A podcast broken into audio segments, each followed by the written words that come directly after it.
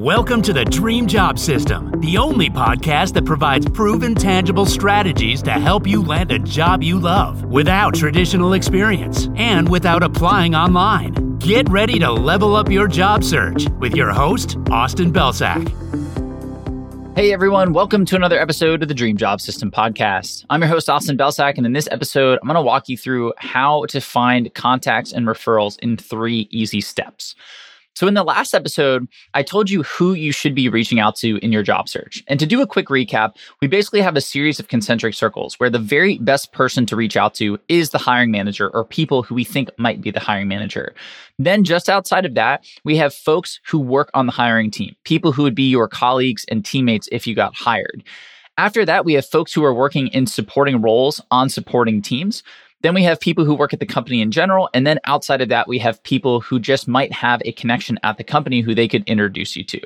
So these are the types of people that we want to focus on. But really, what we want to focus on are those first two groups people who might be the hiring manager and people who would be working on the team that you would be hired into. So, how do we find those people? Well, it's actually super, super easy to do. It doesn't take too much time to run through this process. What really takes time is researching the people and understanding whether or not they're a good fit for your list. And we can talk about how to do that a little bit at the end. But first, I want to dive into exactly how you find these people. And you can do it in three easy steps. So the first step is to get clear on who you're looking for. So we talked about finding the hiring manager or people who might be on the hiring team, your colleagues, teammates, etc., but we need to be more clear about those definitions. So let's start with the hiring manager. What specifically does the hiring manager look like? And when I say look like, I mean what job title do they hold? So if your team is a customer success team and there are customer success managers on that team, well, a manager of that entire team that you might be hired onto could be a director of customer success or a senior manager of customer success, right? These are the types of job titles that managers of teams hold. So that's what we want to focus on because the person who will be managing you is a manager, right? So we want to understand what job title aligns to that specific level because that's who the hiring managers are going to be. Next, we want to understand what department they work in. And obviously, you're going to know what role you're targeting, what department you're targeting, what product you're targeting. And so you want to look through these people's LinkedIn profiles to see if they have any mention of that. So, for example, if you wanted to work on the experiences team at Airbnb, when you search for these job titles, you want to look at those people's profiles to see if they mention anything about being on the experience team. Because if they're on another team, even though they hold the right job title, they might not be the best person to reach out to because they aren't on the team that you're trying to get hired onto. So that's the next layer here. And that's really what we want to focus on when it comes to hiring managers. The same is true for those teammates, the people on the hiring team. But this is a little easier because we already know the job title. When you look at the role that you're targeting or that you want to apply for, all you need to do is take that job title because that's going to be the exact same title that everybody else on the hiring team has. Your peers, your colleagues, your teammates, they're all going to have the same job title as the role that you're applying for. Then you just want to layer in that second step of once you search for that job title, looking for people who potentially talk about the specific team that they're on, the department they're in, the product that they work on to make sure that it aligns with your specific target. So that's the first step is just getting that clarity on job titles and on departments so that we know who to look for when we run this search. And that brings me to step two, which is the actual search itself. So what we're going to do here is head to LinkedIn and then you're going to go to the search bar in the upper left hand corner of the navigation and you're going to type in that target job title. So when I say target job title, it depends on who we're searching for. If we're looking for potential hiring managers, we're going to put in their target job title, the job title that we think the hiring manager has. If it's people on the hiring team, our potential peers or colleagues, we're going to put in that job title, which should be the job title that's on the job description that you're targeting. Then we're going to run that search and we're just going to use the company filter to put in our target company. And I recommend doing one company at a time.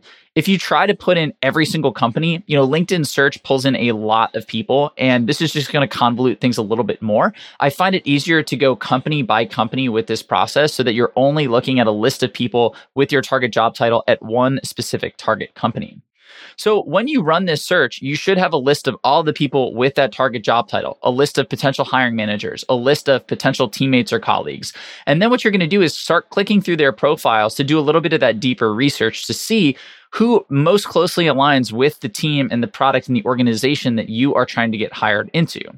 And then that brings us to step three, which is doing a little bit of educated guessing. Sometimes you can hit the jackpot. You run your search and boom, that specific hiring manager pops up. They have the exact right job title. They even say in their LinkedIn headline what team they're on. Maybe they've even posted about the specific open role that you're targeting. And in that case, amazing. You have found the very best person to reach out to but that is going to be more of the exception than the rule. So what you're going to need to do here is comb through their profiles and look at all the information that you can get and then compare that to the other people on this list. So for each category, hiring managers, potential colleagues, teammates, supporting teams, people who work at the company, etc., you're going to want to prioritize by those categories that we talked about earlier, but then you're going to want to compare profiles across the category. So if you have five people who might be the potential hiring manager, you want to look through those and understand or try to guess who would be the best two to three people, who would be the most relevant or give you the best opportunity of finding the hiring manager. And that's who you want to add to your list. So this tends to be the part that takes the most time because we basically not only have to comb through all these individual profiles, but we also also have to compare them to the other profiles that we've seen and then find a way to determine who might be the best fit for our list.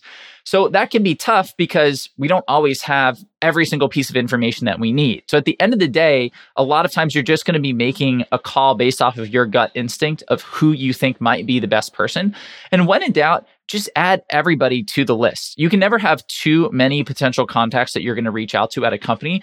I personally recommend 15 at each company because if we extrapolate that out, I recommend that people find a target list of 10 to 15 companies. So we're basically looking at a minimum of 150 contacts, which is a lot and can be kind of overwhelming for people. So I don't always just say, hey, we'll go find 30 contacts at every company. But if you feel like you can't decide between a couple of contacts and you're not just sure, put them on the list. It doesn't hurt to reach out to more people here. But if you can refine them down and if you can get a more intentional list, that just means you have more energy to focus on each of those individual contacts versus diluting it across more people that you're adding to the list. So those are the three steps. And all you need to do is rinse and repeat those three steps for your target companies to build out a list of potential contacts to reach out to here. And then all you need to do is start reaching out to these people using the networking strategies that we talk a lot about on this podcast and that I've written a lot about on my site and in my newsletter basically where we're looking at this person and saying, how can I add value to them? What can I do? What can I send them to make them excited to reply? And if you take that approach, with a critical mass, which is roughly a minimum of 150 contacts. Uh, that's basically what our data shows us, gives you the best shot of making this whole funnel work. If you do that, you are going to put yourself in a really, really strong position to not only get referred into the job that you're targeting, but get referred in by somebody who has a lot of influence over the final hiring decision. And that is going to make your networking much, much more efficient and effective. So that's it for today. Thank you as always for listening, and I will see you in the next episode of the podcast.